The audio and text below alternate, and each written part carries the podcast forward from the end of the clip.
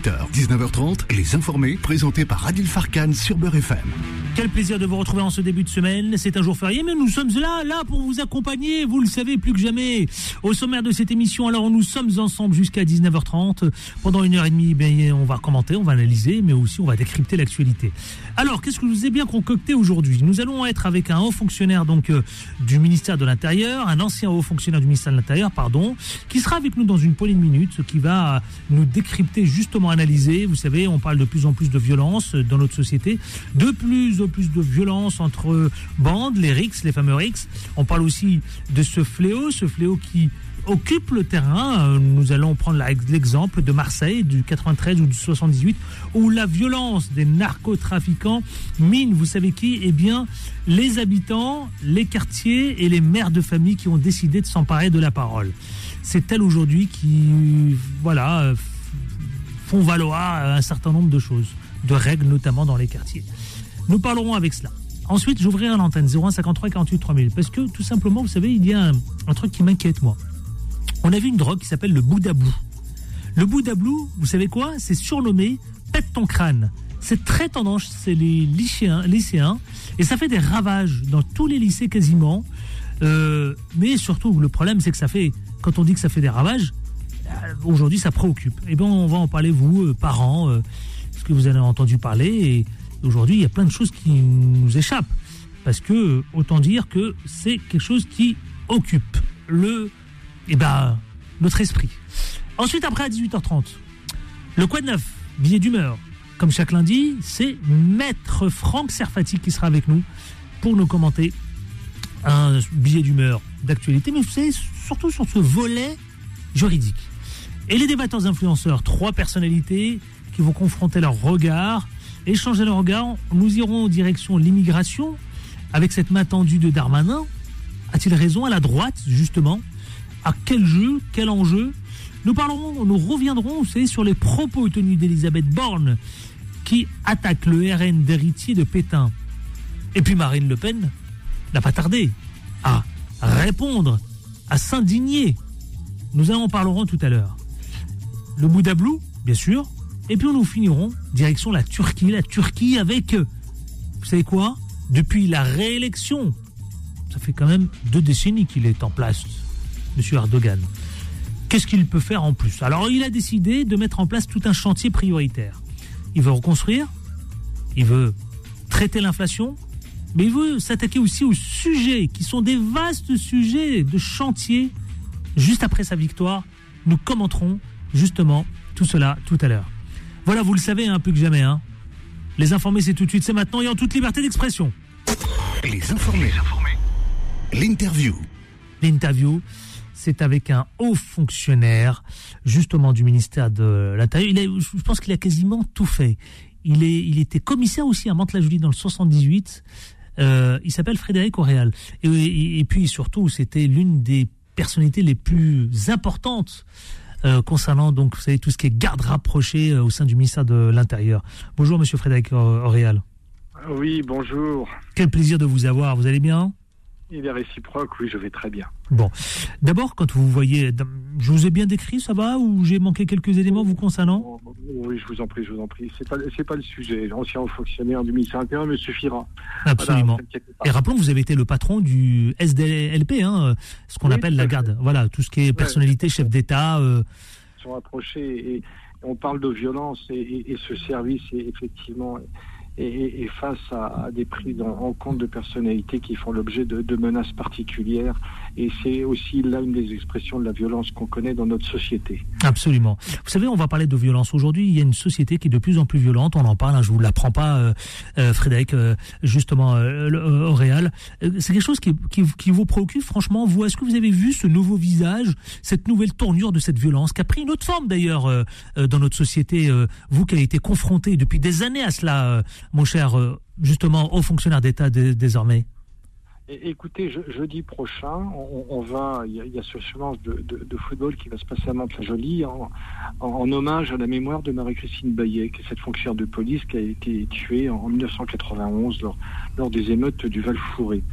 Euh, et alors, ce qui était auparavant un fait exceptionnel, malheureusement, une tendance à la banalisation Et, on le voit dans différents domaines. C'est ça l'inquiétude. Et disons que vous, avez connu le Val Fouré hein, à Mantes-la-Jolie dans le 78, c'est pour ça que vous en parlez. Hein, voilà. Oui, et, je ne ferai pas l'amalgame, vous avez raison de le souligner. Vous avez parlé des mamans. Euh, moi, j'ai toujours considéré que ma mission, elle était là pour garder la paix publique, parce qu'il y, y, a une telle demande de sécurité, il y a une telle demande de, de vivre ensemble dans la quiétude, l'harmonie, euh, que, que, tout cela est insupportable. Et malheureusement, on, on, se trouve confronté à un phénomène d'ampleur qui s'inscrit dans la durée, il faut bien se le dire, qui n'est pas que du ressort de la police nationale. Certes, les services de l'État, police et, et bien d'autres services qui, qui doivent y mettre la justice, bien évidemment, oui. pas que pas que l'enseignement est déterminant, l'éducation. Et, je sais que vous avez une partie connaissance du Mantois, mais il y a un travail remarquable qui a été fait en termes de partenariat, où tous les services de l'État en ordre de marche pour essayer d'endiguer cette montée de la violence et, d'être prêt à, aider cette population qui en a ô, combien besoin. Mais il n'y a pas que le, ce qu'on appelle le, continuum de sécurité passe par chacune et chacun d'entre nous. Et l'aspiration légitime et normale et citoyenne des mamans qui veulent la paix, mais pas que des mamans.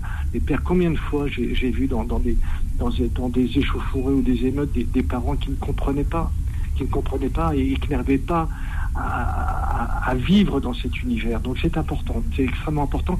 Ce qui m'inquiète, c'est la banalisation et la diffusion. Oui, ça oui, c'est très très important. Alors je vous pose la question, Frédéric Auréal, justement. Euh, la société semble plus violente, à vous écouter parler, justement. La question est très simple. La société est-elle plus violente qu'avant? Ah, probablement, probablement. Pourquoi? Parce qu'elle s'incarne dans une radicalité totale. Il y a un, un ancien ministre de l'Intérieur que, j'aimerais nommer, c'est M. Collomb, qui disait qu'on on ne peut plus être côte à côte, on est face à face. Et c'est un vrai sujet, c'est-à-dire qu'on on est dans l'affrontement permanent. Vous, vous êtes journaliste, vous le voyez bien sur le plateau de télévision. Il y a toujours eu des expressions d'opposition, mais là, elles deviennent la règle. Mmh. C'est ça l'inquiétude. Et que la, la, violence, elle émane de tout cet exemple, de ces, quelque part, de ces exemples plus haut niveau qu'on peut le voir, avec des évolutions aussi de la délinquance. On part du narcobanditisme. Qui peut imaginer dans des coins très retirés de France voir des phénomènes de drogue? Qui peut imaginer, par exemple, la, la hausse exponentielle des saisies de stupéfiants, ce qui monte d'ailleurs la réactivité des services de l'État pour la combattre euh, sous l'autorité du ministre de l'Intérieur, où il y a véritablement une guerre sans concession sur le sujet, mais elle l'est aussi pour la paix publique dans les quartiers.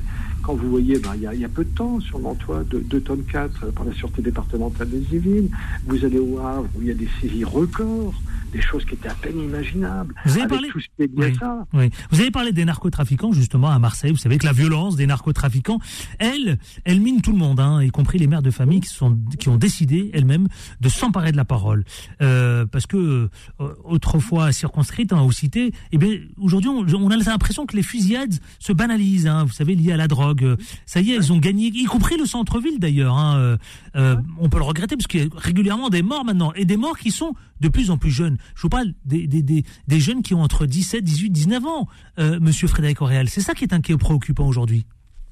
C'est extrêmement inquiétant. C'est aussi, comme je l'ai cité tout à l'heure, euh, toute l'évolution en, termes de, bah, des, réseaux sociaux. Ne nous le cachons pas, ont en effet très néfaste là-dessus. Euh, la, banalisation de la drogue qui est la portée de tous, euh, malgré ces saisies importantes. Le, fait qu'il faut se poser des questions aussi sur le respect de la règle. Il y, a, un vrai sujet sur l'apprentissage de la règle. Il y a probablement à des niveaux hauts des défaillances sur le sujet. Et la réponse, elle n'est pas que policière ou judiciaire. Il faut, se poser ces vraies questions-là. et, et je trouve que le fait que les mamans se mobilisent, et vous l'avez cité, il n'y a plus de territoire protégé. C'est très clair, il n'y a plus de mmh. territoire protégé. Mmh. Auparavant, c'était lié à certaines parties d'une ville, on savait que sur tel secteur, là, c'est fini. C'est fini. Donc ça veut dire que ce combat, il est d'ampleur et, appelle à une mobilisation d'ampleur de tous et de toutes, bien évidemment certaines personnalités, notamment politiques ou d'autres spécialistes, vous savez, ils parlent, ils ont utilisé un terme, la mexicanisation de la France. Vous en pensez quoi? Que, tout cela est exagéré. Il faut, faut, faut aussi quand même. On, a une tendance à faire caisse de résonance et, à être dans la surenchère. On, va rester les pieds sur terre. Heureusement, on n'en est quand même pas dans des affrontements de cartels euh, avec des morts à coup de Kalachnikov dans, tous les quartiers. Il ne faut, pas exagérer. Euh, je rappelle quand même que sur ces phénomènes terribles d'assassinat, près de 8, près de 80% de ces homicides sont élucidés font mmh. l'objet d'enquêtes judiciaires avec des auteurs interpellés. Ce qui veut dire que la réponse de l'État, elle est là. alors que on peut se poser sur, sur, le phénomène que vous évoquez, on le prend comme acquis et il n'y a pas de, de, lutte particulière des, des, des, services pour contrer ça, malgré. Je ne nie pas l'action de nos collègues euh, dans, dans, ces territoires compliqués, mais bon voilà, il faut aussi relativiser et, et rester à l'échelle qui est la nôtre. Il n'en demeure pas moins qu'il faut être extrêmement mobilisé sur le sujet. C'est toute l'action mmh. d'ailleurs des différents plans qui ont pu être en place. Alors vous me direz le constat il est là, c'est qu'on voit. Oui, mais je, je, je rappelle aussi que l'internalisation des échanges fait que ça, ça rend, on le voit sur le port du Havre. Je, je reviens au port du Havre parce que qui aurait pu imaginer que mmh. sur un port de transit de telle quantité de drogue? De telle quantité. C'est quasi, c'était quasiment, j'étais chef de la, section criminelle au SRPG Rouen. Il m'est arrivé d'aller au pour des saisies, avec d'ailleurs avec le camarade des douanes, qui étaient conséquentes, mais jamais de cet ordre-là. Et en plus, après, avec des phénomènes de règlement de compte euh, qui se déroulent sur site. Hein. Dites-moi, oui, justement, Frédéric Auréal, euh, euh, parce que vous savez, on a des auditeurs à Marseille, par exemple, et ils sont voilà de, de plus en plus euh, à réagir sur ce sujet-là. Ils disent qu'il y a une, parfois, ils ont le sentiment qu'ils agissent en toute impunité, justement, euh, ceux qui opèrent, vous savez, autour de la drogue et qui et qui ont une gestion et qui peuvent agir en toute impunité. Vous leur répondez quoi? Que toutes les personnalités, notamment les acteurs locaux politiques, hein, je parle, sont dépassés par les événements et que parfois ils laissent couler volontairement et que l'État parfois, eh bien, elles se sont un peu dépassées par les événements. Vous leur répondez non. quoi? Non, non. non c'est, alors, je vais vous dire, quel que soit le bord politique euh, des dirigeants euh, du, du, secteur, quel qu'il soit, je n'ose pas imaginer un instant, pour les avoir côtoyés de, de gauche ou de droite, à un moment, le, le, le, le moindre, le moindre laxisme ou le moindre entendement vis-à-vis de ces voyous, parce qu'il faut, il faut les nommer comme tels. La difficulté, c'est, c'est que c'est, ce sont des, des filières qui sont extrêmement difficiles à cerner. Euh, qui font l'objet d'enquêtes judiciaires parfois longues, avec des moyens très conséquents. Euh, mais je, je, quand même, euh, il est bon temps de dire ce qui ne va pas, mais on n'a jamais eu autant de gens incarcérés pour des faits de, de, trafic de stupéfiants, par exemple. Mmh. Euh, ça, c'est aussi la réponse de l'État. Alors, c'est vrai qu'elle se fait à bas bruit pour pas dire, parce qu'il y a quand même des règles sur le secret d'instruction. Euh, et, toutes ces choses-là n'ont pas été connues d'autres sphères que les sphères policières ou judiciaires. Alors, est-ce que pour vous, l'homme d'expérience que vous êtes, puisque vous avez euh, évidemment je sais que le terrain, vous l'avez pratiqué pendant longtemps. Vous avez été le patron euh, de, de, ce qu'on appelle l'élite hein, des euh, concernant les chefs d'État et les ministres euh, sur la garde rapprochée, mais également ce, ce, ce, nouveau visage, vous savez, de notre société, cette société de plus en plus violente. Quel visage vous lui donnez aujourd'hui? Ben, Que la radicalité l'emporte surtout. Ah, la radicalité, ouais. c'est très clair, c'est très très clair. Et, et ouais. la, la, vraie question, c'est quand est-ce qu'on va revenir à la raison? Parce qu'on a le droit d'être. D'ailleurs, c'est ce qui fait la force de notre République. N'est-ce pas trop tard? N'est-ce pas trop tard? Ah, là-dessus, vous savez, je vais rester à ma modeste place de, citoyen euh, de base. Je fais pas de politique. Euh, moi, je, fais un constat qui est, le triste exemple qu'on qu peut donner à nos enfants. Euh, on va célébrer bientôt le 6 juin. Le 6 juin, c'est une date où des gens ont donné leur vie pour qu'on soit un pays libre. Et puis, en a des tas d'autres. Hein. On, a, on célébré l'autre jour pour Jean Moulin euh, la, la, la, création du Conseil national de la résistance. Voilà. Et j'ose pas imaginer qu'à un moment ou un autre, on ne revient pas à la raison et qu'on repose pas les choses à leur vraie place sans être dans l'injure et, et, la, et, cette oui. radicalité totale. Fré Je l'ai dit tout à l'heure. Oui. Dans le combat, on est dans le combat uniquement. Là. Absolument. Frédéric Auréal, qu'est-ce que vous avez envie de livrer comme message à nos auditeurs qui nous écoutent partout en France? Que, que la République, rien que la République, toute la République. Bon. Voilà. Merci infiniment Frédéric Aurel. Vous avez été le patron du euh, SDLP euh, notamment et puis euh, vous avez voilà aujourd'hui vous êtes un ancien haut fonctionnaire d'État donc oui. du ministère de l'Intérieur mais vous continuez vous êtes vous êtes toujours présent j'ai l'impression hein, euh, sur le terrain. C'est probablement qu'une impression. merci infiniment, merci beaucoup, mon cher Frédéric Auréal, et au plaisir. Au revoir, à, à bientôt. À bientôt, au revoir, à très, à très vite. Allez, je vais marquer une pause, la pause pub, et on se retrouve tout de suite après au 01 53 48 3000. Chers amis auditeurs, tiens, nous allons parler je, de Bouddha Blue. Vous savez, vous parents d'élèves, vous parents tout court, est-ce que vous êtes euh, au courant de cette toute nouvelle drogue, le Bouddha Blue, la drogue qui fait des ravages auprès des lycéens? Est-ce que vous, vous en parlez? Parce que le, si, si vous, s'il y a un déficit de communication avec vos, vos enfants, autant vous dire que c'est mort. Donc, je voudrais qu'on en parle au 01 53 48 3000. Là, tout de suite, ne bougez pas. Restez avec nous. Les informés reviennent dans un instant. Beurre FM, 18h, 19h30. Les informés, présentés par Adil Farkan. Les informés, 18h22 précisément. Vous le savez, nous sommes ensemble. J'ouvre l'antenne. C'est parti, le jingle pour les auditeurs. 01 53 48 3000. Les informés vous donnent la parole. Et je veux vous entendre, chers amis, partout en France. Venez, j'ai deux sujets à vous proposer. D'abord, est-ce que vous parlez régulièrement avec vos enfants, que vous les sensibilisez sur les histoires de drogue? Puisque aujourd'hui, vous savez, il y a un tout nouveau phénomène, ça s'appelle le Bouddha Blue, la toute nouvelle drogue qui fait des ravages dans les lycées, auprès des lycéens. Et on en parle. Est-ce que vous, vous avez quel rapport avez-vous avec vos enfants? Est-ce que vous en parlez? Est-ce que vous les sensibilisez sur les drogues? Est-ce que vous les sensibilisez de manière générale quand ils vont, quand ils se rendent dans les lycées euh, avec copains, quand ils se retrouvent Est-ce que avez une discussion euh, Voilà, est-ce que ou alors euh, non, vous leur faites confiance et vous les laissez euh, livrer à eux-mêmes. Deux points, 01 53 48 3000. Je voudrais qu'on parle aussi, vous savez, de Pierre Audin. Pierre Audin, fils du militant anticolonial Maurice Audin, qui est mort, je le rappelle, ce mathématicien qui a consacré toute sa vie, notamment, vous savez, euh, aux côtés de sa mère. On en a régulièrement parlé ici, hein, sur notamment les combats pour la vérité, sur les circonstances de la disparition. Euh, de, son père, hein, engagé pour l'indépendance justement de l'Algérie. Alors, faut qu'on en parle parce que lui, vous savez, son père a enlevé, torturé, tué par les militaires français à l'époque de la en pleine guerre d'Algérie. Euh, autant dire que euh, Pierre Audin, c'était, euh, c'était voilà, une véritable personnalité. il est mort dimanche dernier. Dimanche a annoncé donc l'association qui a été créée à la mémoire de son père et de sa mère. Pierre Audin, voilà les mots que j'ouvre les guillemets, nous a quittés. Ça se passait dimanche suite d'un cancer, donc euh, a indiqué la Fondation Josette et Maurice Audin dans un communiqué. Si vous voulez dire un mot, bien sûr, cette personnalité qui a consacré, notamment son père, euh, avec l'indépendance de l'Algérie, venez aussi euh, nous livrer quelques mots quelques témoignages au 01 53 48 3000. Chers amis, nous vous attendons 01 53 48 3000. les deux sujets, donc à la fois les drogues, le rapport que vous avez avec vos enfants. Pierre Audin, je voudrais qu'on en parle.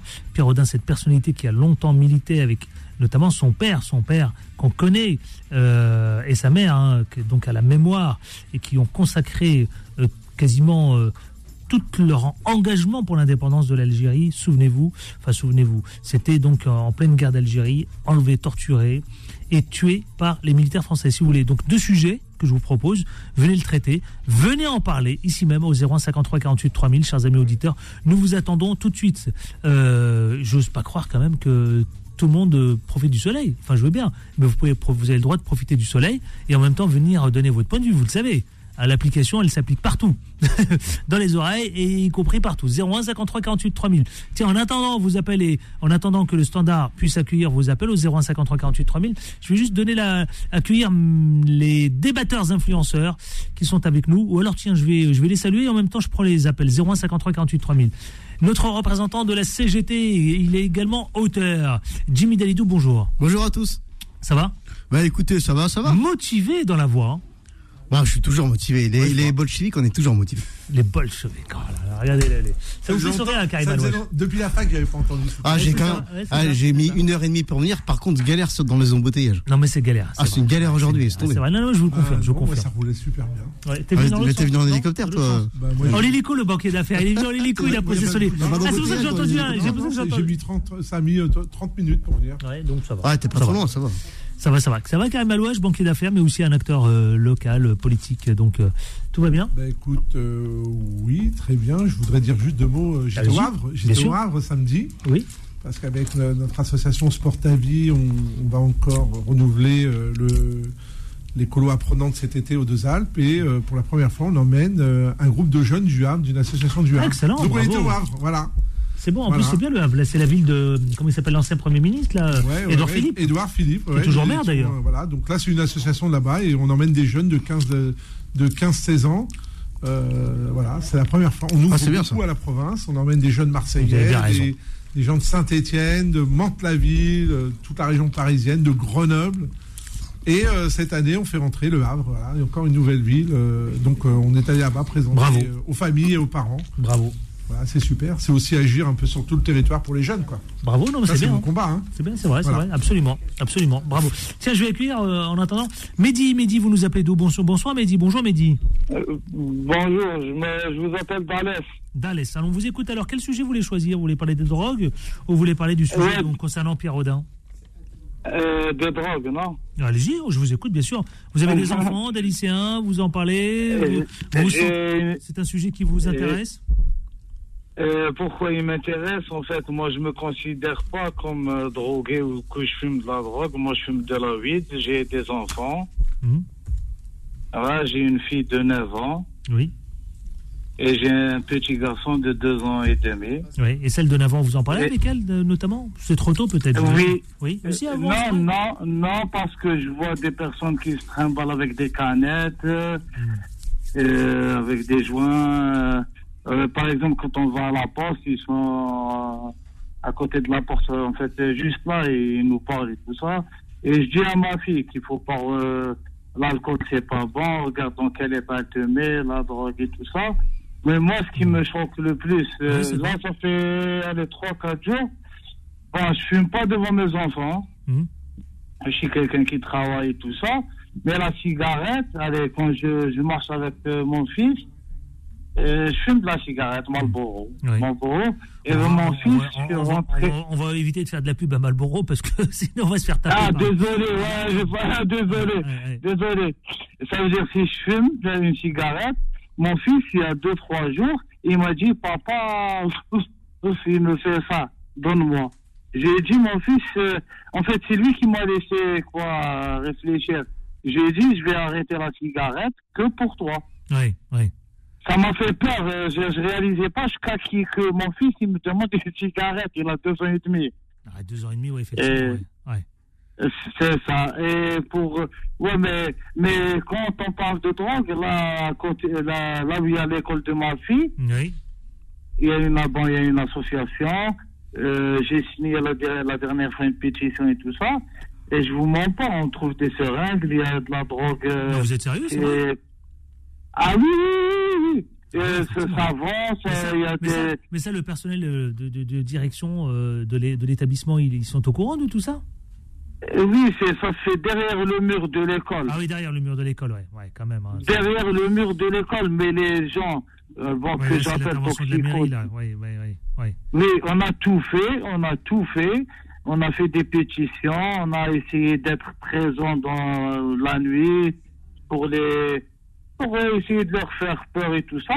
Mais ça, revient, ça revient, ça marche pas. Hmm. Mais le problème que quand ils injectent je sais pas quoi, c'est ça qui fait peur, moi. Oui, oui. Ils, ils vous, avez raison, euh, vous, avez raison, il faut interpeller la mairie, il faut interpeller le personnel. Les seringues, les, les seringues là, on les trouve quoi? C'est les petits qui les trouvent dans la cour. Là, ça, non, mais attendez, là, ça devient dangereux quand même et préoccupant. Là, là, il faut surtout aller voir, euh, il faut surtout aller voir le, le, le, le, personnel de direction pour les alerter parce qu'effectivement, vous pouvez pas laisser, euh, enfin, c'est impossible pour les gamins laisser des seringues traîner aux abords de l'école, c'est juste impensable. Enfin, c'est pas possible. Mehdi, il est 18h30, je vais pas me mettre en retard parce qu'il y a le quoi de neuf. En tout cas, merci pour votre témoignage. Eh ben, merci, pour vous, pour tout ce que vous faites. Merci infiniment. Nickel. bon courage. Bon, merci à vous aussi. Merci pour votre fidélité. 0153 48 3000. Vous continuez de nous appeler. Deux sujets, Pierre Rodin, mais également aussi, vous savez, on parle de, de Bouddha Blue, cette toute nouvelle drogue qui fait des ravages auprès des lycéens. Est-ce que vous en parlez avec vos enfants? 0153 48 3000. Sujet éminemment important. Le Quad 9, c'est parti. Les informés. Le Quad 9. Et comme chaque lundi, vous le savez, c'est avec euh, Maître Franck Serfati. Bonjour. Bonsoir Adil. Comment ça va? Vous allez bien, mon cher maître? Super, super. Eh bien, je vous livre, vous savez, je. quelques jours, tout va bien. Tout va bien. Bon, ben écoutez, vous avez bien raison, et euh, la vie, c'est aussi ça.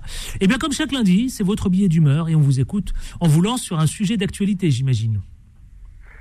Pas tout à fait, euh, mon cher journaliste, mon cher Adil, quoique on parle de de, de, viol, d'agression. J'entendais, voici quelques dizaines de secondes, votre euh, invité, votre auditeur, venir s'exprimer, si j'ai bien compris, sur des problèmes de stupéfiants. Et finalement, aux abords de l'école, absolument. Les notions de, de juridiques se retrouvent dans tous les actes de la vie publique. Lorsqu'on va acheter une baguette, lorsqu'on contracte un euh, contrat de travail, un contrat de prêt à l'égard des institutions, le droit intervient dans tout rapport humain dès lors où le concept d'altérité, dès lors où il y a un rapport entre deux individus, le droit intervient. Donc finalement, il est un peu partout dans les actes de la vie de tous les jours.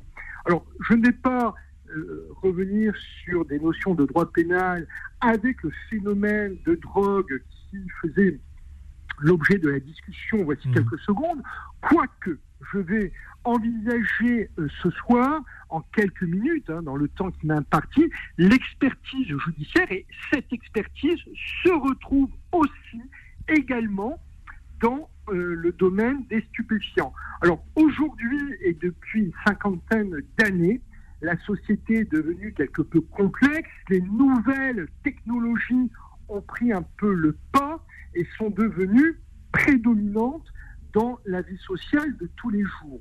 Les juges, les magistrats qui doivent trancher, apporter une solution juridique à un problème de droit, un problème juridique, n'ont pas toujours, et c'est tout à fait normal, mhm. la compétence technique et ils font appel à des experts en matière de viol, l'actualité la plus euh, récente, en matière médicale, en matière informatique, en matière de bâtiment, l'expertise en matière dans le secteur du bâtiment est à la fois quotidienne et déterminante. Et la question qui euh, se pose dans l'esprit des sociologues, dans l'esprit des spécialistes et des juristes, est de savoir si cette technique prend le pas sur le droit et est-ce que l'expert judiciaire va orienter le droit Alors, pour moi, non, bien évidemment.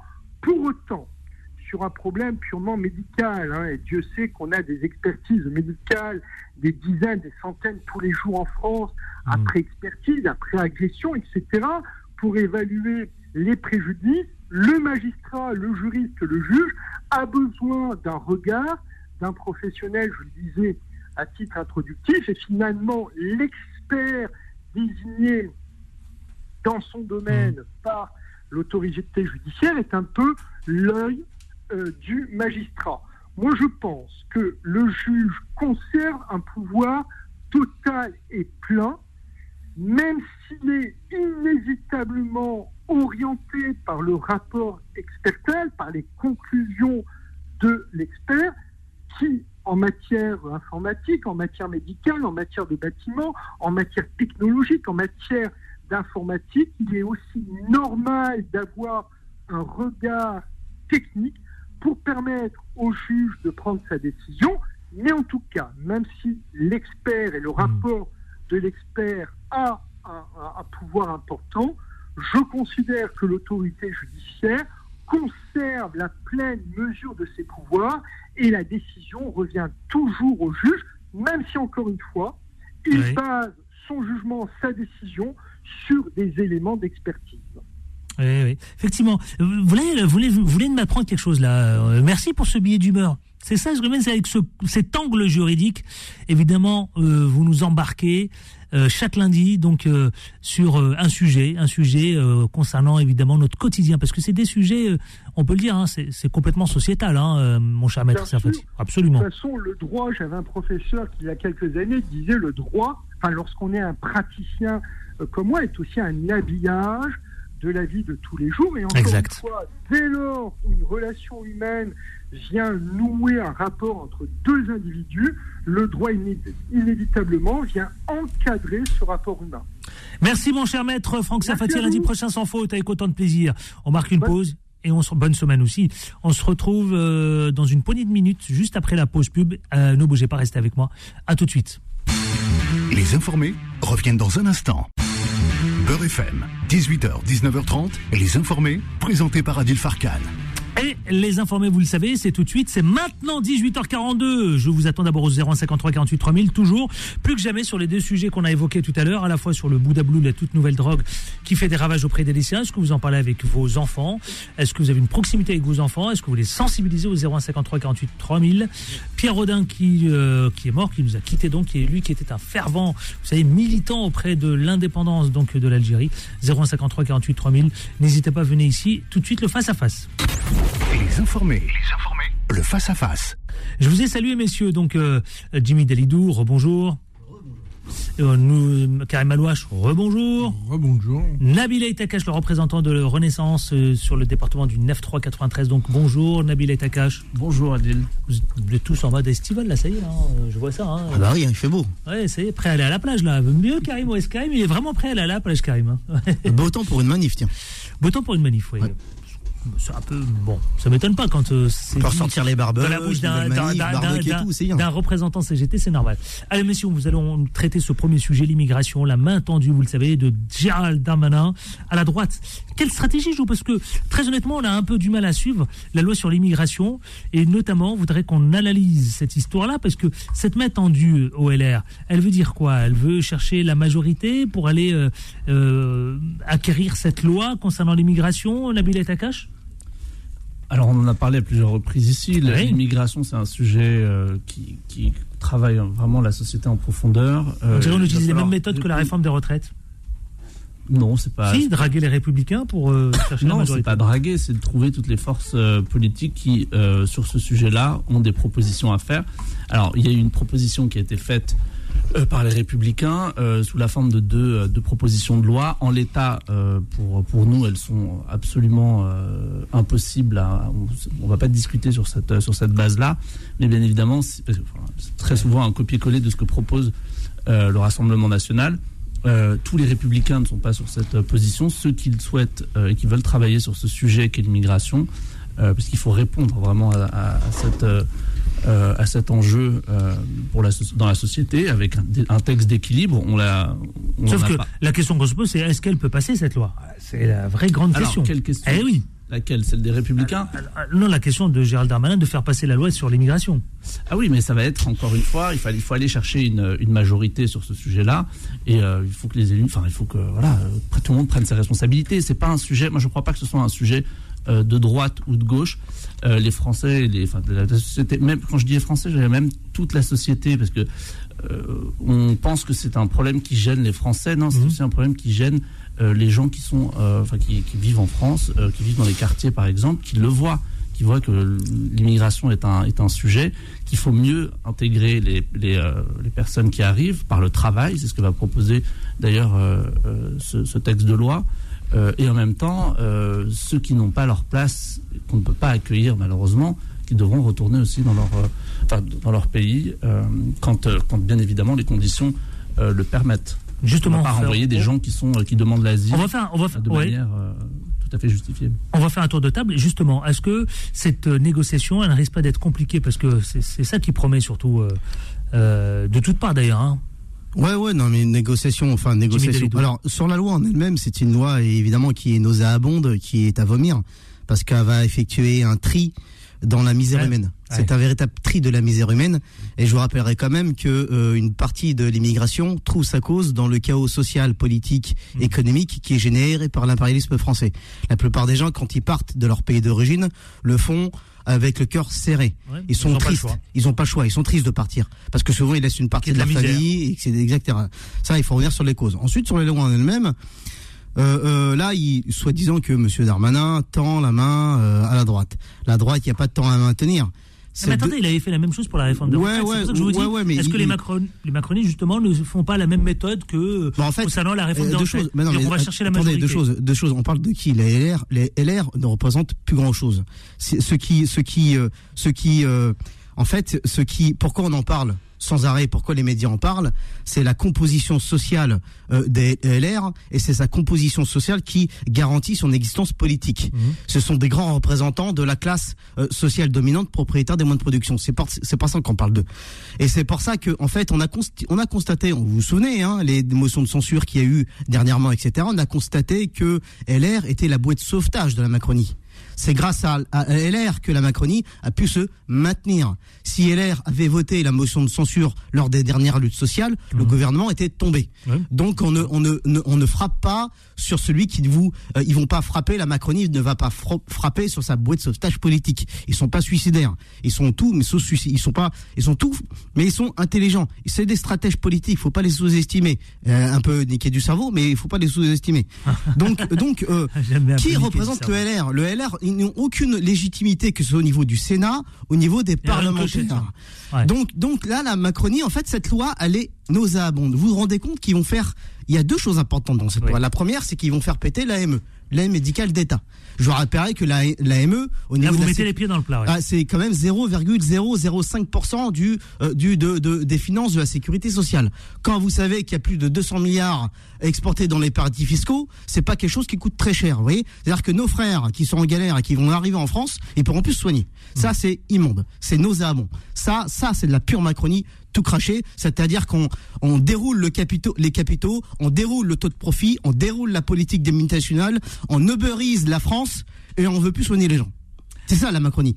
Et il y a un autre élément. En colère. Ouais non, mais pas en colère, mais euh, j'en ai un petit peu marre de, de ce de ce de ce gouvernement macroniste qui tue la France, qui massacre notre pays et, et en plus qui se croit légitime. Ils n'ont plus aucune légitimité à part la légitimité des coups de bâton et des LBD. C'est comme ça qu'ils trouvent leur légitimité. C'est pas de la légitimité, c'est faire peur. Et là, ils ont maintenu leur pouvoir par la répression.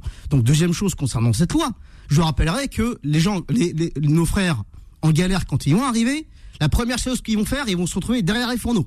Ils hmm. vont se retrouver sur les chantiers à casser du caillou et ils vont se retrouver à, à, à, déblayer les, chantiers euh, quelque part. ils vont se dans des conditions de travail exécrables via des salaires qui sont qui n'ont pas augmenté pour le peuple travailleur en général d'ailleurs. Donc on est on aurait tout intérêt plutôt à améliorer les conditions de travail, à augmenter les salaires tout en bloquant l'inflation. ce que vous dites. Plutôt qu'en faire du tri, organiser un tri sélectif dans la misère humaine. Je laisserai tout à l'heure, si le souhaite, hein, répondre évidemment, parce que vous dites beaucoup d'éléments, beaucoup de choses. Après, bon, euh, il y a. Euh, il y a parfois des choses, des éléments qui sont dans le factuel et puis d'autres où on peut s'interroger. Karim Alouache, vous vous dites quoi alors effectivement concernant cette main tendue et puis cette loi sur le, concernant l'immigration euh, Est-ce qu'on est en train d'utiliser la même méthodologie qu'avec la réforme des retraites À vous la parole. La main tendue à la droite n'est pas une surprise et c'est la seule, c'est la seule porte de sortie maintenant pour Mmh. pour, le, pour le gouvernement pour mmh. faire passer des, mmh. des, lois, sinon ça sera du 49.3 systématique et c'est plus c'est plus gouvernable. Donc là, il n'y a pas de il a pas de grande surprise. Euh, d'autant plus que je vous rappelle quand même que c'est Darmanin qui a dit à Marine Le Pen vous n'êtes pas assez virulente face à, aux étrangers, etc. C'était assez, assez stupéfiant. Mais bon, je ne veux pas débattre de ça où on parlait trop, ça sert à rien. C'est totalement inutile. Ce qui est très grave dans cette loi, il y a deux choses. Euh, l'aide médicale, et ça remet en question quand même l'assistance à personne en danger, parce qu'on est censé quand même porter assistance. Certains parlent de pays des droits de l'homme, quand même, c'est très étonnant. Pour moi, pour moi, ce qui me dérange, c'est qu'il y a un problème de droits de, l'homme, et puis il y a euh, euh, la remise en cause du, du regroupement familial. Alors, d'un côté, on a un discours en disant qu'il y a plein de métiers qui ne sont pas couverts. Ben oui, personne veut vider les poubelles, personne veut nettoyer, personne hum. personne veut faire la plonge, personne veut travailler dans le bâtiment à, à, 45 degrés sur des toits l'été et à moins 10 degrés ou enfin à 0 degré euh, l'hiver. Tous les métiers pénibles. On est d'ailleurs, d'ailleurs, on a des carences et d'ailleurs tous les économistes et les chiffres de l'Insee vous, vous, les donnent. On, va, on doit faire appel à une immigration euh, de main d'œuvre parce qu'on n'en a plus assez. Ça, c'est la première chose. La deuxième chose, on a un flux migratoire. attendez, on parle d'ici même carrément, on en a ah besoin de cette jusqu'en 2050. Hein, oui, oui, et je vous, je vous, fais, et je vous fais cadeau. C'est pas que la France, c'est l'Europe. Hein. Oui, oui, et je vous fais cadeau des médecins et autres, ça dessus, je vais pas vous le refaire. Ah bah, il y a une pénurie. Il suffit, d'aller dans les hôpitaux. Hein. Il suffit d'aller dans les hôpitaux français aujourd'hui, vous verrez que les maghrébins euh, euh, remplacent d'ailleurs de manière très brillante mais très mal payé euh, le, manque de. Bah, c'est eux qui nous soignent. Voilà. La deuxième, donc ça c'est ça c'est la première chose. La, deuxième chose, c'est que euh, il y a aussi une immigration euh, qui est due à, aux conflits mondiaux auxquels nous avons gravement participé un peu partout et qui font que euh, bah, il y a des flux migratoires. Il y a des flux migratoires, pardon. Voilà, super. Et, et, et, et, de, et de ce fait, bah, on a un peu euh, récolté euh, ce qu'on a semé. On a fait péter la Libye. Il fallait peut-être réfléchir à deux fois. on a participé à faire péter l'Irak. On a participé à des conflits en Syrie et autres. Peu importe. Mais la réalité, elle est là aujourd'hui. C'est qu'il y a des peuples qui, migrent. Il y a des migrants qui sont là, qui sont des réfugiés.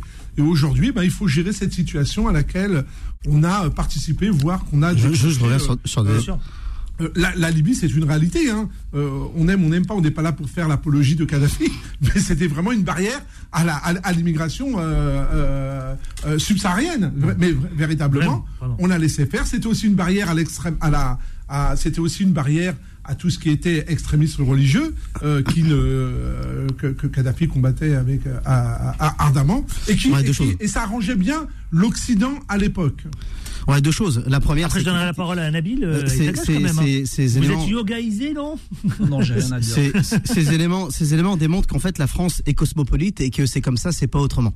Et qu'on peut rien y faire. Et ça, c'est une réalité, d'ailleurs, que les quartiers populaires ont très bien compris. Que la France, c'est d'abord un pays cosmopolite. C'est comme ça. De toute façon, on ne pourra pas changer les choses. Deuxième, deuxième, deuxième chose, et c'est plutôt une richesse d'avoir un pays cosmopolite. Deuxième chose, euh, euh, cette loi, et rentre en contradiction avec les conventions de Genève de 1951. Je rappellerai quand même les, les conventions de Genève de 51 qui ont été validées ensuite dans les années 60. Mais les premières, le 28 juillet 51, donnaient un cadre très bien, un très bon cadre pour réglementer euh, l'accueil des personnes qui étaient en difficulté, les réfugiés, etc., etc. On a l'impression qu'ils organisent un Frexit migratoire. Alors rappelons peut-être ce cadre, justement. quel est ce cadre concernant cette loi qui risque de passer autour de l'immigration, qui euh, évidemment arrive juste après la réforme des retraites je, pense qu'il y, a beaucoup, beaucoup, beaucoup, beaucoup de confusion. Je, pourrais passer 10 minutes à, revenir sur tout ce qui vient d'être dit. C'est très compliqué. Euh, sur l'AME, euh, dans un premier temps, euh, à aucun moment on parle de suppression. On parle de revoir des conditions d'attribution. Alors, sur l'AME, moi j'ai une, une, position qui est assez claire, qui est que c'est un enjeu sanitaire. Donc, quand on a des personnes qui sont sur le sol français et qui peuvent poser aussi d'ailleurs comme les Français, hein, un risque sanitaire, bah, il faut, les soigner. Donc euh, voilà, je pense que le ministre de la Santé a mis en garde, euh, a rappelé que la question de, de, l'AME, euh, c'était une, question très sensible. Donc non, on ne va pas supprimer l'AME. Donc voilà, déjà une info. C'est vraiment n'importe quoi. Enfin bref, encore de la fake news, c'est très compliqué. C'est pas de la fake news, c'est ce qui a été présenté dans le projet de loi. non, à aucun moment, aucun article ne parle. Non, il n'y a pas. En donnant des chiffres. Non, en disant que ça coûtait trop cher bah, c'est différent de dire que alors que c'est 0,001 après s'il a pas tort c'est différent de dire que ça coûte trop cher et de dire que euh, c'est différent ça n'a rien à voir. C'est donc voilà. Ah mais vous savez non mais quand vous avez pas interrompu, la, plupart des gens qui viennent laisser finir. Merci. Ils, ont, aucun papier ils ont attendez je suis obligé de, je de lancer la pub. je vous redonne la parole Nabil Takash D'accord Et ensuite, après, je. Non, mais on est là pour débattre, c'est pas grave, on est là pour débattre. C'est insupportable. Non, au contraire, au contraire, parce que vous savez quoi Beaucoup pensent comme ça, donc c'est bien de, de revenir sur les éléments comme ça et d'apporter. Parce qu'on leur dit n'importe quoi et qu'on les bassine de toute façon, Non, mais écoutez, c'est le principe, c'est comme ça de toute façon. Vous allez, on, entend beaucoup de choses, évidemment, circuler sur les réseaux sociaux et tout. Et le principe mm. de la radio, c'est justement de rappeler, voilà, le fait le, le, le, le, l'intox. C'est comme Twitter, vous savez, Twitter, c'est un ramassis de grand n'importe quoi. Twitter, pas, non, c'est pareil. J'avais même pas dit Twitter, moi. Je, supprimons la, supprimons la liberté d'expression et c'est Twitter, c'est plus sérieux déjà. Twitter, Comme ça, la Macronie serait contente. C'est plus sérieux déjà, Twitter. Hein. A tout de suite, ne bougez pas. Restez avec nous dans une poignée de minutes. On se retrouve pour continuer de débattre ici dans Les Informés. À tout de suite. Les Informés reviennent dans un instant. Beurre FM, 18h, 19h30, les informés, présentés par Adil Farkal. Les informés, 18h57 avec Jimmy Delidou, avec Nabil Takash, avec Karim Alouage. Je donne la parole, je distribue la parole. Et écoutez-vous les uns et les autres, s'il vous plaît. Comme ça, on va essayer de comprendre le propos.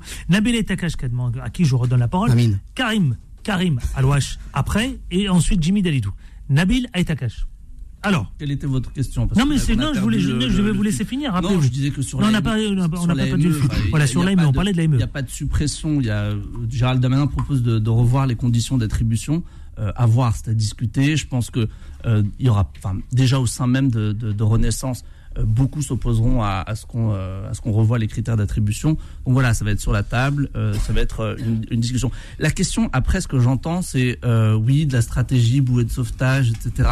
Non, c'est un vrai sujet, l'immigration. C'est un vrai sujet pour, pour, tout le monde dans la société. Ça fait des années que c'est un vrai sujet. Hein. ça fait des années. Hein. Alors, et derrière dire derrière dire que oui, euh, on est en train de revoir, qu'on est contre les euh, les, euh, les accords internationaux, c'est pas vrai. Enfin, il y a un moment où personne ne rejette les gens qui sont qui demandent l'asile en France jusqu'à preuve du contraire. Non, non, on est là pour en parler. J'en ai, fait, j'en ai fait, j'ai fait beaucoup de droits d'asile avec droits des, enfin, avec des étrangers et ça se passe bien. Dans l'ordre, Karim Alouache et ensuite Jimmy Dalidou. Alors, non, non, c'est, enfin, un d'abord, l'immigration, c'est pas un sujet pour tout le monde. C'est un sujet pour ceux qui veulent s'en emparer et qui veulent en faire leur fer de lance, mais ça les regarde, ça c'est la politique.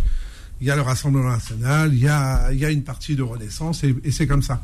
Moi, je voudrais revenir sur, sur, l'AME. L'AME, c'est aujourd'hui, c'est accordé à tous les étrangers, quel qu'ils soient, et quel que soit le type de soin. Absolument. Quel que soit le type de soin. exact. Ça, c'est ça, c'est très factuel. Mm. Ce qui est dans le projet de loi, c'est de dire revoir les règles d'attribution. C'est-à-dire qu'il y a des conditions C'est ça qu'a précisé Nabil On n'attribuera plus ce cette aide médicale. Donc, c'est pas annulé. C'est pour ça que j'ai dit il faut faire attention. Il ne faut pas dire supprimer. Je, je, Juste terminer, dans certaines conditions, l'AME sera supprimée très clairement. Et on parle même d'aide médicale d'urgence. C'est pas l'AME. Alors, moi, je ne sais pas ce que ça veut dire d'aide médicale d'urgence. Je ne sais pas. Est-ce que c'est si euh, tu es en train de faire un arrêt cardiaque, là on te soigne, mais si tu as un diabète, euh, que tu fais une poussée de diabète, on te le régule et puis après on te, on te rejette dehors, il n'y a pas de suivi, je ne sais pas ce que ça veut dire. Ce, que je, ce qui est, pour ma part, et, et, et, et j'ai le droit d'avoir quand même une opinion, revoir les conditions d'attribution, alors qu'aujourd'hui c'est universel, c'est pour tous les, tous les étrangers et c'est indiscutable. Et, une prise en charge à 100%. Voilà, et prise en charge à 100%. Alors, faut le dire. Non, mais l'AME, c'est ça. prise en charge juste, juste, à 100%. enfin, juste pour, effectivement, l'AME aujourd'hui représente 0,5% du budget de la sécurité sociale. Donc, c'est pas une question, le sujet n'est pas au niveau du coût. Le sujet, c'est est-ce qu'on soigne tous les étrangers sur notre sol dès l'instant qu'ils en ont besoin, ou est-ce qu'on soigne les étrangers sur notre sol selon des, des critères que l'on va définir, qu'on ne connaît pas aujourd'hui. Hein, je ne connais pas ces critères-là, je ne m'avance pas là-dessus, mais ça veut dire que si on donne des critères, on n'est plus universel, c'est plus le droit aux soins à tous les étrangers, et on a même intégré une notion qui est de aide médicale d'urgence, et ça, je ne sais pas ce que ça veut dire. Alors, euh, si vous souhaitez réagir, vous pouvez, hein, bien sûr, concernant euh, euh, l'AME, l'aide médicale donc de l'État. 0153 48 3000, si vous voulez apporter votre témoignage et nous livrer par exemple les prises en charge, etc. Alors, deux choses. Pourquoi je réaffirme ce que je disais avant? Pourquoi? Deux, Première chose, conditions d'attribution, effectivement. La première chose, quand on va demander à une personne qui vient d'arriver, alors la plupart des personnes, quand elles arrivent, elles sont malades, elles n'ont pas de papier, elles n'ont pas de logement, elles n'ont rien. Elles pourront même pas fournir une adresse, rien du tout. Donc le minimum, la base sociale minimum, elles ne l'ont pas. Ça veut dire que la plupart des personnes qui se présenteront pour bénéficier de l'AME, pour essayer d'être soignées, seront recalées. Donc je réaffirme que c'est une arnaque. Deuxième chose, ça veut dire que d'une manière générale, on est tous dotés de dans ce sens, n'hésitez pas à 0153 on, est, on, est, on est dotés de conditions d'existence matérielle différentes. Les conditions d'existence matérielle des personnes qui sont immigrées et qui fuient les désastres de l'impérialisme français, entre autres, n'ont rien, elles ont tout perdu. Et à partir du moment où on enlève l'universalité dont a parlé très justement euh, Karim, alors ces conditions d'attribution fait que de cause à effet, je réaffirme qu'ils vont faire sauter l'AME. C'est aussi simple que ça faire sauter la ME, je ne suis pas aussi catégorique. Il, y a, un dernier point qui m'a qui, qui, m'a interpellé. Et Je pense, hein, je suis désolé, je veux pas priver quelqu'un de parole ou qui que ce soit, mais euh, on m'a parlé de danger sanitaire. C'est-à-dire qu'on va choisir, on, va soigner des gens parce qu'ils représenteraient un danger sanitaire pour les Français. Hmm. C'est pas la c'est pas la même approche que de dire je soigne des gens parce qu'ils sont malades et que j'ai pas envie qu'ils meurent où j'ai pas envie qu'il soit dans une situation. Euh, on voit bien quand même, il y a beaucoup d'interrogations. Hein. Ah ben, non, mais très, très clairement. On le euh, voit. Est-ce que, d'abord, un, est-ce que c'est le sujet du moment? Je ne pense pas. Est-ce qu'on est en danger budgétairement? Je ne pense pas. Je pense qu'il y a beaucoup d'autres choses à traiter que ça. Et en plus, je, honnêtement, les règles d'attribution, elles sont pas encore claires. Mais si la règle d'attribution, c'est de justifier d'une adresse ou, en gros, d'avoir euh, un, statut social. Enfin, il y a plein de gens. Moi, je vous dire, j'ai fait beaucoup de, j'ai fait beaucoup de, de, distribution de repas euh, à Porte de la Chapelle et Porte d'Aubervilliers pendant des années avec les réfugiés. Il y avait des Syriens, il y avait un peu tout. D'ailleurs, des gens parfois euh, très hautement qualifiés, hein, beaucoup. ils ont rien, ils, ils dorment dans des tentes. Ils n'ont pas d'adresse, ils n'ont pas de statut. Tu as raison pendant le voyage, souvent ils ont perdu leur papier ou on leur a pris leur papier. Ils n'ont rien. Il y en a la plupart, il y en a plein qui n'ont pas d'identité. Donc comment aller se mettre en situation socialement régulière entre guillemets pour aller justifier d'une aide Moi, je crois que euh, non, mais c'est là... ça, ça, fait partie de quelque chose qui était génial l'aide médicale d'urgence et je trouve c'est bien. Plus ça coûte pas grand chose et, et, de soigner les gens parce qu'il faut soigner les gens on peut pas avoir une attitude égoïste. Je vous rappelle quand même que parmi tous nos élus, parmi tous les gens qu'on connaît, j'en connais plein, il y en a beaucoup qui heureusement quand ils sont arrivés en France dans les années 2000, il n'y avait pas il y avait pas de loi d'immigration mm. restrictive parce qu'aujourd'hui ils seraient pas là. C'est un sujet sérieux, il faut dire des choses euh, sérieuses. Euh, c'est-à-dire que quand euh, vous arrivez en France, que vous demandez l'asile, encore une fois, pour avoir fait du droit des étrangers et accompagner des demandeurs d'asile, ce qui vient d'être dit est complètement faux. C'est-à-dire que vous arrivez, vous avez des organisations, et c'est la beauté de ce pays, c'est l'humanité de ce qu'est la France et de ses valeurs universelles. Et vous allez vous trouver des organisations. Moi, je sais que les, les étrangers, les demandeurs d'asile que j'accompagnais, ils pouvaient avoir une domiciliation grâce à des grandes organisations qui gèrent l'asile. Donc voilà. Donc si vous voulez, on parle de choses, les gens parlent de choses qu'ils ne connaissent absolument pas. Euh, moi, c'est ce qui m'effare en fait dans la société aujourd'hui. Et je, je tiens à, à, quand même à le, à le redire. Euh, quand, quand euh, sur le sur, ça travaille la société aujourd'hui. On peut pas dire que l'immigration ne travaille pas la société. Vous allez en Seine-Saint-Denis aujourd'hui, disent on est le réceptacle en fait de toute une euh, de, de, des arrivées euh, euh de, enfin, d'une nouvelle immigration. Donc ça, ça, perturbe un peu les écoles, ça perturbe les systèmes de santé. Et je ça perturbe déjà, hein, on le voit bien, on le voit dans les écoles élémentaires. Non mais parler à la direction de l'hôpital, parler, parler, parler, parler à la direction de, Arrêtez à la de direction. stigmatiser la Seine-Saint-Denis. Bon, moi j'ai pas, je, je, je, je, passe mon temps à parler avec des responsables, par exemple de l'hôpital Avicenne, de, à l'hôpital Avicenne, où des, où des, où des, ils vous disent qu'en fait totalement faux. Vous allez me dire pourquoi Les réfugiés sont pas en Seine-Saint-Denis. Vous le direz pourquoi Ils sont pas On le forcément dirait en Seine-Saint-Denis. Clochette. Vous le direz pourquoi. En province, il y en a aussi. Nabila Takash, laissez-le finir et ensuite je vous donne la parole. Il y a, il y a, il y a Karim Adouche ensuite. officiellement, 1,2 officiellement d'habitants et vous en avez en fait 2 millions. Et donc voilà, tout ça, ça, tout ça, je donne un exemple. Je ne dis pas que c'est qu'en Seine-Saint-Denis que ça pose problème. Je dis c'est pas le problème des républicains ou euh, de Français blancs euh, qui sont à la campagne et qui ont peur des immigrés. C'est un, c'est un sujet aujourd'hui qui travaille toute la société française, aussi bien à la campagne que dans la banlieue. C'est ce que je vous ai dit. Karim Adouche comme ce, comme ce monsieur aime dire qu'on connaît rien, qu'on n'a rien vu, qu'on n'y connaît ah, rien. Les macronistes, ils connaissent beaucoup plus je que vais nous. vous dire, 67% des non, migrants. Pas de mensonge. S'il vous plaît, Clochette, Clochette, s'il vous plaît, s'il vous plaît. 67% des migrants aujourd'hui n'ont ni domicile, n'ont pas accès aux grandes associations. Et c'est pas moi qui le dis. Parlez-en avec Pierre-Henri, euh, le président de France Terre d'Asile, il vous expliquera. Donc oui, on connaît le sujet. Deuxièmement, c'est pas le problème de la Seine-Saint-Denis. Les migrants, ils viennent même plus en Seine-Saint-Denis. Il y a déjà, il y a déjà tellement de misère en Seine-Saint-Denis. Et merci à Hidalgo de nous avoir envoyé les crackman avec la complicité du ministère de, de, de l'Intérieur. Les migrants, ils viennent pas ici. Non, mais les migrants, ils viennent pas en Seine-Saint-Denis. C'est totalement faux. Merci Moussa. Maintenant, vous dites c'est un sujet. S'il vous plaît, s'il vous plaît. C'est peut-être votre sujet. C'est pas le mien aujourd'hui. Pour moi, le pouvoir d'achat est un parce sujet que vous vivez pas beaucoup les plus conséquences. important. Et, et Il vient de vous dire, vous vivez pas les je préfère- conséquences. je préfère le laisser, le laisser à Marine Le Pen. Voilà, c'est tout. C'est pas l'actualité. Dans le du micro. Alors, Jimmy Dalidou. Ouais, tout à fait. Non, mais Et après, on non, passe mais- au non, mais second attendez, sujet. c'est tout, c'est toute la macronisme. En fait, tout est tout. La somme totale des différentes oppositions sont présentées comme fake news. À partir du moment où vous n'êtes pas d'accord avec eux, ils font du 49.3, tout le monde devient fake news. Il y a, euh, il y a, et ils ont, ils sont. On a l'impression que les macronistes, ils sont détenteurs, vous savez, de la vérité absolue, la vérité qui n'ex- n'existe Non, Et pas. en attendant, tu dis quoi? Donc, Tu donc ne dis rien. la, la première, moi, si, moi, ce que je dis, c'est qu'il faut, il faut rester sur les conventions de Genève de 51. Il faut, pour moi, la France, elle est cosmopolite. La France, qui, ce qui fait fonctionner la France, c'est la- c'est ce que j'appelle la coordination, la coordination euh, harmonieuse des cultures. Et tout le monde doit avoir, la, l'universalité de l'AME, entre autres, doit être conservée. Et c'est pas parce que quelqu'un euh, immigre en France, euh, euh, qu'il arrive dans notre pays où on a foutu le bordel d'ailleurs, parce qu'encore une fois, effectivement, la Syrie, la Libye, etc., c'est même l'impérialisme français qui a généré les problèmes là-bas. Et ben, une fois qu'ils sont accueillis, ils devraient avoir de l'espoir, bah, avoir une existence meilleure. Ils devraient pas être au- automatiquement orientés vers des lieux d'exploitation outrance, dans des métiers, oui, effectivement, dont personne ne veut, parce que on, a, on a, on a des salaires et des conditions de travail qui sont exécrables. Second sujet, c'est héritier de Pétain. Ça, c'est les propos de d'Elisabeth Borne, la première ministre, qui charge le Rassemblement national. Marine Le Pen, vous savez quoi? Elle dénonce des propos infâmes, indignes. Elle s'est indignée. Elle s'en est prise justement ce dimanche dernier euh, euh, sur Radio J au Rassemblement national qu'elle estime être l'héritier de Pétain. Ça a beaucoup, beaucoup fait commenter Jimmy Dalidou. Ouais, alors, plusieurs choses. La première, c'est que je- Attaque frontale Quelle stratégie alors, d'Elisabeth Borne Petit rappel historique quand même. je Quelle rappellerai- stratégie Ouais, alors je rappellerai quand même que euh, Monsieur Pétain. Elle veut viser Poutine Le, alors, Elle veut viser, euh, j'arrive, j'arrive. La Le proximité euh, Le 15 août 45, euh, Monsieur Pétain est condamné, d'accord? Pourquoi? Parce qu'il a collaboré, collaboré avec les nazis, il a organisé le, le transfert des, des, des personnes d'origine juive, etc., etc.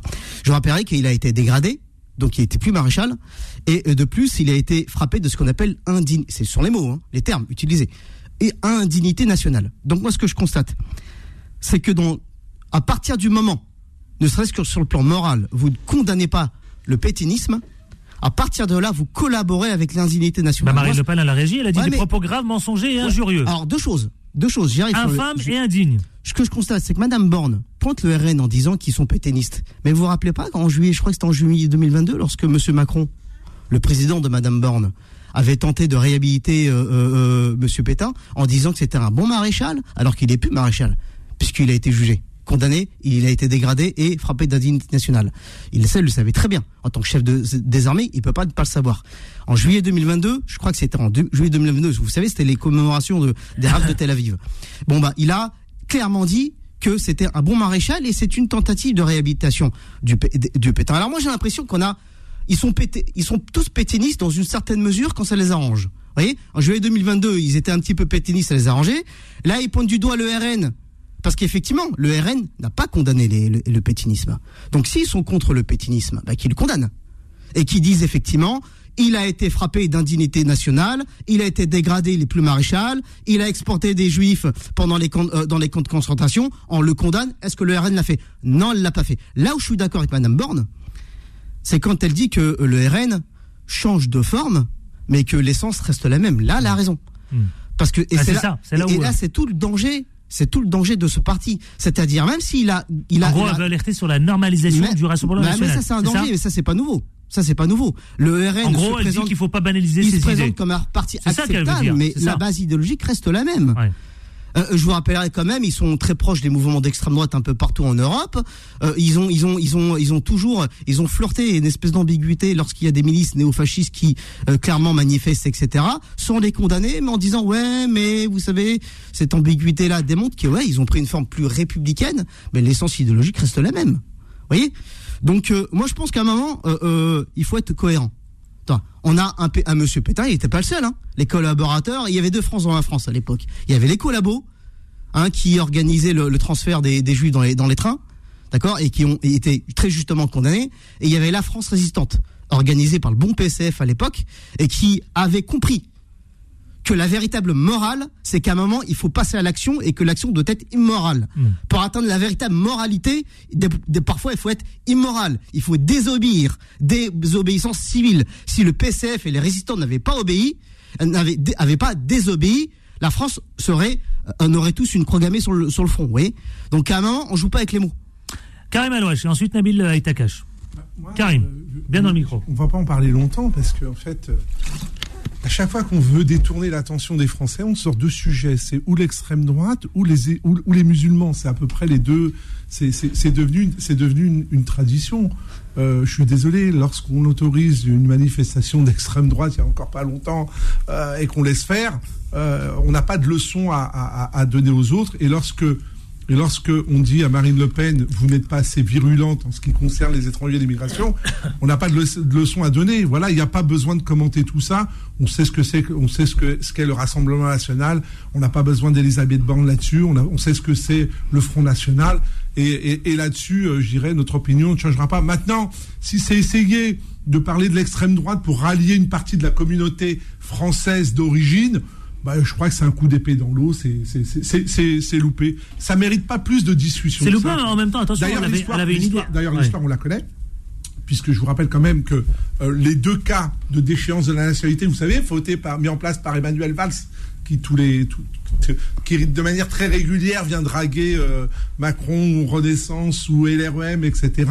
Bah, les deux cas qui ont existé, c'est les Juifs lorsqu'ils ont été euh, stigmatisés avec euh, l'étoile jaune et déportés, et un Français, le général de Gaulle, lorsqu'il est parti en résistance. Et vous l'avez dit, il est devenu aux yeux des Français immoral puisqu'il allait en résistance il a été déchu de la nationalité française. Le reste, on sait tous qu'il y a des préfets, enfin je ne vais pas vous ressortir la liste, euh, on a retrouvé dans les préfets de l'après-guerre jusqu'aux années 50, on a retrouvé beaucoup en Algérie, beaucoup de personnes qui avaient participé à la, à la collaboration, etc.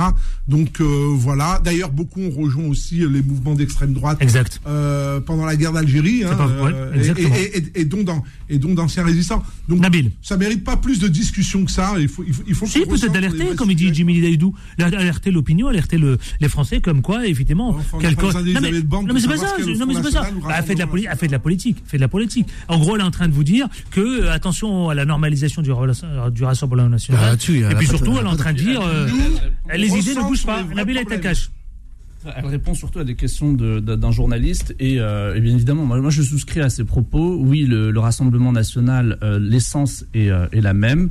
Euh, elle l'a rappelé, je ne vais pas répéter euh, euh, ce qu'elle a dit. Et puis on le voit, oui, il y a une montée de, l'extrême droite. c'est indéniable, il faut la combattre politiquement. Vous l'avez, vous l'avez dit, Adi, elle a fait de la politique aussi. Mmh, mmh. il faut combattre politiquement les idées du, du Rassemblement national je ne vais pas en parler plus longtemps. Pour, pour le coup, moi, je vais vraiment pas du tout en parler parce que euh, voilà, euh, on dit ça, mais finalement, euh, ça a pris 5-10 minutes déjà. juste une chose, la manifestation n'a pas été interdite. C'est la justice qui a, elle a été interdite par le préfet et la justice l'a autorisée en cassant l'arrêté de la, de la, voilà. Encore une fois, toujours redire les choses, redire la vérité. le gouvernement ne laisse pas les manifestations d'extrême droite. La justice a estimé à, à ce moment-là euh, qu'elle ne présenterait pas de, troubles à l'ordre public. Donc on est dans un pays euh, de liberté d'expression. Euh, je suis contre et je combats ces idées nauséabondes que sont celles du Rassemblement national, mais ce n'est pas le gouvernement qui autorise ça. La justice a décidé autrement. Et c'est bien de le rappeler, c'est aussi le lieu. 18h15, les amis débatteurs, influenceurs. On va marquer la dernière pause pub. On se retrouve tout de suite après. Vous savez, pour la dernière, j'ai dit quoi? 18. Ah, j'étais, je suis resté bloqué à 18 h 10. Même mon réalisateur, il réagit pas. Il, le temps sur il m'a regardé, il, m'a regardé joliment, comme ça. Il, il est sympa, il a dit c'est pas grave. Il a dit c'est pas grave, mais il faut me reprendre. Moi, je suis resté à 18 h Vous imaginez? Non, la radio, l'horaire, c'est très important. Ça peut euh, évidemment bousculer beaucoup de choses. 19h15. À tout de suite, ne bougez pas. Les informés reviennent dans un instant. Beurre FM, 18h, 19h30, les informés, présentés par Adil Farkan ça continue de débattre, y compris pendant la pub, vous le savez. C'est ça aussi le principe de la radio. 19h22 et pas 18h. 19h22. Jimmy Dalidou, je devais vous redonner la parole. Je voulais juste faire un tour de table pour ceux et celles qui viennent de nous rejoindre. Dernière ligne droite, Nabila Takash, Jimmy Dalidou et enfin Karim Alouache. Jimmy Dalidou, parce qu'il faut qu'on avance. Hein. Ouais, juste réaffirmer. Euh, bon, les, les, auditrices et auditeurs me connaissent. Je trace pas une ligne de démarcation entre le RN et, les, et, la Macronie. Pour moi, euh, on en parlait justement en ligne. Euh, la, la Macronie, en fait, il faut bien distinguer la fascisation, la fascisation, processus de fascisation. souvent, la fascisation qui mène à faire accroître les idées d'extrême droite, etc. La fascisation passe par un rôle politique des partis dits républicains. Donc, dans ce sens, la Macronie est un élément fascisant. Ce qu'elle veut la Macronie, c'est faire monter le RN, ça faut pas l'oublier parce que le RN au deuxième tour, c'est l'épouvantail politique, mmh. ça déclencherait euh, le Front républicain et donc ça ça réorienterait les votes euh, euh, d'une manière naturelle vers un vote contre contre le RN. Ça donc il y a des contradictions politiques, mais il faut pas oublier qu'ils fonctionnent l'un et l'autre corrélativement et ils ont un, véritable une orientation politique qui est la même. Messieurs, 19h23 et euh, je voudrais qu'on avance parce qu'il y a d'autres sujets qui nous intéressent. Vous savez quoi? Ce qui me préoccupe moi les amis, c'est le Bouddha Blue. Vous avez entendu parler de ça ou pas du tout? Cette drogue qui fait des ravages auprès des lycéens? C'est une toute nouvelle, euh, c'est très tendance en ce moment. Euh, très très, notamment vous savez quoi dans le Calvados qui serait concerné par cette propagation justement de cette drogue. C'est terrible, pire, un véritable, autant le dire, je vais utiliser le mot carnage. La est à cache. Franchement, beaucoup de lycéens maintenant sont tombés dans ça. Oui, oui, mais bien sûr. Voilà, de toute façon, que faut-il faire la, drogue euh, et les stupéfiants euh, globalement. C'est un mélange avec euh, la cigarette électronique. C'est ça. La, la, facilité d'accès, la facilité d'accès. Alors là, et, là, c'est terrible. Donc, vous pouvez mettre en place tous les moyens de, de, répression. C'est compliqué. voilà. Donc, je pense que ça va encore une fois passer. C'est qu'il y a beaucoup de lycéens qui ont été pris par des malaises, des gros malaises, bah de respiration, de. Oui, on l'a, on l'a vu aussi, on l'a vu aussi aux États-Unis avec, euh, avec, des drogues qui, qui rendent complètement zombies. c'est, très, encore une fois. Moi, je, ne suis pas là pour commenter ça. Vous savez ce que je veux, moi, c'est qu'est-ce qu'il faut faire justement, parce que ce qui est inquiétant, c'est, c'est ce fléau qui, euh, qui occupe une place importante dans les lycées. C'est ça qui est inquiétant. C'est-à-dire que maintenant, on, voilà, on, la drogue, elle se vend au pied du lycée, aux portes du lycée, aux portes des lycées, pardon. Alors, en plus, c'est une drogue qui passe pas du tout par les trafics euh, et les canaux euh, classiques, euh, enfin classiques, pardon, mais qu'on connaît, quoi, hein, de trafic de drogue de base. c'est quelque chose de très accessible. C'est non, encore une fois, il faut que les familles reprennent le rôle là-dessus, l'école, l'éducation, donner des perspectives aux jeunes pour qu'ils ne tombent pas là-dedans. Euh, mais je c'est même pas l'absence de perspective parce que ça touche tous les milieux sociaux. oui, ça c'est vrai. Donc euh, c'est ce qui est. Vous pouvez trouver ça dans les quartiers sauf que, Sauf que cette drogue, elle est à petit prix et qu'elle coûte pas cher oui. et qu'elle touche là. c'est pour ça que je voulais qu'on en parle. Les milieux populaires. Oui. oui, eh C'est une drogue de synthèse. Concernant cette drogue, en fait, il y a. Alors, juste pour ceux, pour les auditrices et les auditeurs, euh, Bouddha Blues ou PTC, qu'on appelle PTC aussi, pète ton crâne. Euh, là, et, on, la prend, on la, on la trouve sous trois formes. Il y a sous forme de, de cigarettes électroniques, sous forme de poudre ou sous forme de euh, d'herbe. En fait, c'est une espèce de qu'on distille dans l'herbe. C'est apparu en France dans les années 2010, 2010, 2012. Sauf qu'on est atteint de. Ouais, ouais, non, mais ils ont, ils ont de alors deux choses. La première chose, la première chose qui me gêne, c'est qu'ils ont pris un, un premier arrêté qu'à partir du 31 mars 2017 et l'arrêté, l'arrêté, c'est un arrêté évidemment qui punissait les consommateurs. Encore une fois, on a affaire à une drogue qui est vendue dans le cyberespace et qui à un moment est commercialisée. Donc, il ne frappe pas à la source. Moi, ça me pose un véritable problème parce qu'ils sont du fric ceux qui vendent ça sur Internet. Ensuite, moi, ce qui me pose le deuxième élément, c'est effectivement, c'est que qu'est-ce que ça vous apporte une drogue, quelle que soit la drogue. Je en connais quelque chose. Euh, euh, parce que moi aussi j'ai eu mes problèmes. Donc ça vous apporte euphorie, sentiment de, euh, de joie, ça anesthésie les problèmes, ça et surtout surtout deux, deux autres choses. Ça vous permet de d'éliminer vos problèmes, d'avoir l'impression que, que vos problèmes sont partis, et ça vous permet de d'estomper les problèmes euh, euh, liés à votre individu. Par exemple, si vous êtes trop timide, très timide, vous prenez dans la drogue et ça va beaucoup mieux. Et moi, ce que je constate, moi, franchement, je m'inquiète beaucoup pour nos jeunes parce que lorsqu'on est, lorsqu'on est, jeune et qu'on a on a euh, et qu'on a pour avoir de la joie, pour avoir de l'espoir, on a besoin de prendre des drogues c'est qu'à un moment, il y a effectivement, il y a l'éducation, mais il n'y a pas que l'éducation. Il faut arrêter de cibler les parents à chaque fois. notamment, on, a noté, on a noté une grande hausse pendant le Covid. Alors, la plupart des parents. Parce que ça a rendu les, étudiants dépressifs. La plupart des parents sont des prolos qui ont même pas de temps, ils sont toujours en train de travailler. Donc, il faut arrêter de les responsabiliser. Donc, à un moment, il faut agir au niveau de la, de, la réalisation de soi. Il faut des, perspectives, euh, euh, à nos jeunes, c'est-à-dire qu'il faut qu'ils aient des perspectives de réalisation. C'est-à-dire que les chanteurs peuvent de, que qui deviennent chanteurs, que les danseurs puissent devenir danseurs, que les jeunes qui veulent faire de l'entrepreneuriat puissent faire de l'entrepreneuriat, que les d'autres jeunes qui veulent faire, je sais pas, du syndicalisme, sauf que là, sauf que là, syndicalisme. Sauf que là, cette drogue, c'est devenu un effet de mode. Oui, mais, oui, mais, ouais, ouais, en même temps, mais, Ces gens-là, on se retrouve entre nous, adolescents. Euh, c'est un effet de mode. Mais en même temps, et encore une fois, et encore une fois, mais ce qui, ce qui me gêne, c'est que le, le, le, décret du 31 mars 2017 frappe les consommateurs qui sont souvent des mineurs. Ils ont pris aucune, ils ont quasiment rien pris par rapport à ceux qui organisent cette vente de drogue. Karim Alouache. Donc les mecs ils vendent et personne ne leur dit rien. Personne ne dit rien. Ouais, c'est ça. En fait, on, est en train de voir arriver en Europe. Euh, Dans le micro, s'il vous plaît. Ce qui se passe depuis euh, pas mal d'années, euh, ces dernières années aux États-Unis, ce sont toutes les drogues de synthèse. Elle est inodore, incolore. Hein. Elle est très facile, elle est très accessible. Il y en a même qui savent la fabriquer. Elle n'est pas détectable. et puis, je dirais, c'est aussi l'évolution de la, comment s'appelle, de la cigarette électronique qui est souvent présenté comme moins grave, moins, moins négatif que la cigarette traditionnelle. Et par contre, les, effets par rapport, par exemple, au cannabis, c'est x10 et ce sont des effets à retardement, hein. très dangereux pour toute la partie cardiovasculaire. Donc euh, oui, il faut ah, en parler. Euh, il faut remettre en question euh, les cigarettes électroniques parce que du coup, c'est vraiment incontrôlable. Hein. Tu, tu peux pas savoir. C'est assez hallucinant. Et toutes ces drogues de synthèse qui coûtent beaucoup moins cher, hein, euh, aussi, euh, qui sont extrêmement rentables pour les, pour les trafiquants, sont en train d'envahir, euh, je dirais, notre pays et, toute l'Europe de manière, de manière catastrophique. hein.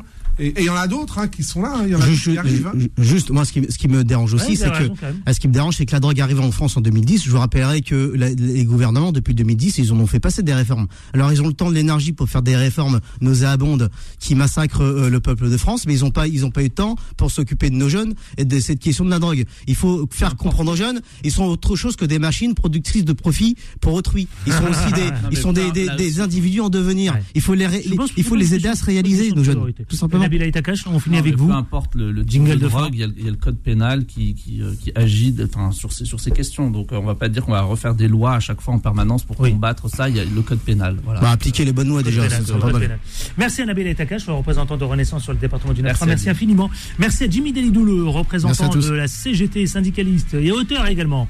Les bouquins. Hein, Alors mes trois livres sont toujours en vente sur Amazon, euh, des livres numériques, électroniques, numériques. Vous pouvez les, vous pouvez les trouver relativement facilement Karim Alouache à très vite. oui, je voudrais juste euh, passer un petit message. Allez-y, allez-y, allez-y. Donc on a fait notre dernière masterclass euh, sur Paris avec euh, le, double champion du monde de lecture rapide, puisqu'on emmène les gamins des cités et des banlieues qui veulent faire des parcours dans Paris.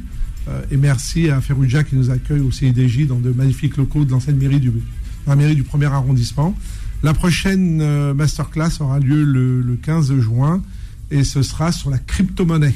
Qui, mal. Qui est devenue une addiction pour les jeunes des banlieues, des jeunes des quartiers qui passent des nuits à travailler, à, travailler ou jouer, je ne sais pas ce qu'il faut dire, et, euh, et, qui sont euh, en, en euh, qui sortent complètement du système scolaire maintenant. C'est devenu comme les jeux en ligne. Voilà. Merci monsieur, merci à vous. Débat très riche et fructueux, je dois le dire. Euh, Bilal Nedmal, le programme qui vous attend sur BFM, c'est à 20h précisément. Quant à moi, à demain. Pas de Vanessa ce soir, me semble-t-il. Hein. Vanessa est absente ce soir, donc peut-être une rediff, tiens. à demain avec autant de plaisir, mais surtout, on ne lâche rien, les amis. Ciao, ciao. Retrouvez les informés tous les jours de 18h à 19h30 et en podcast sur beurrefm.net et l'appli Beurrefm.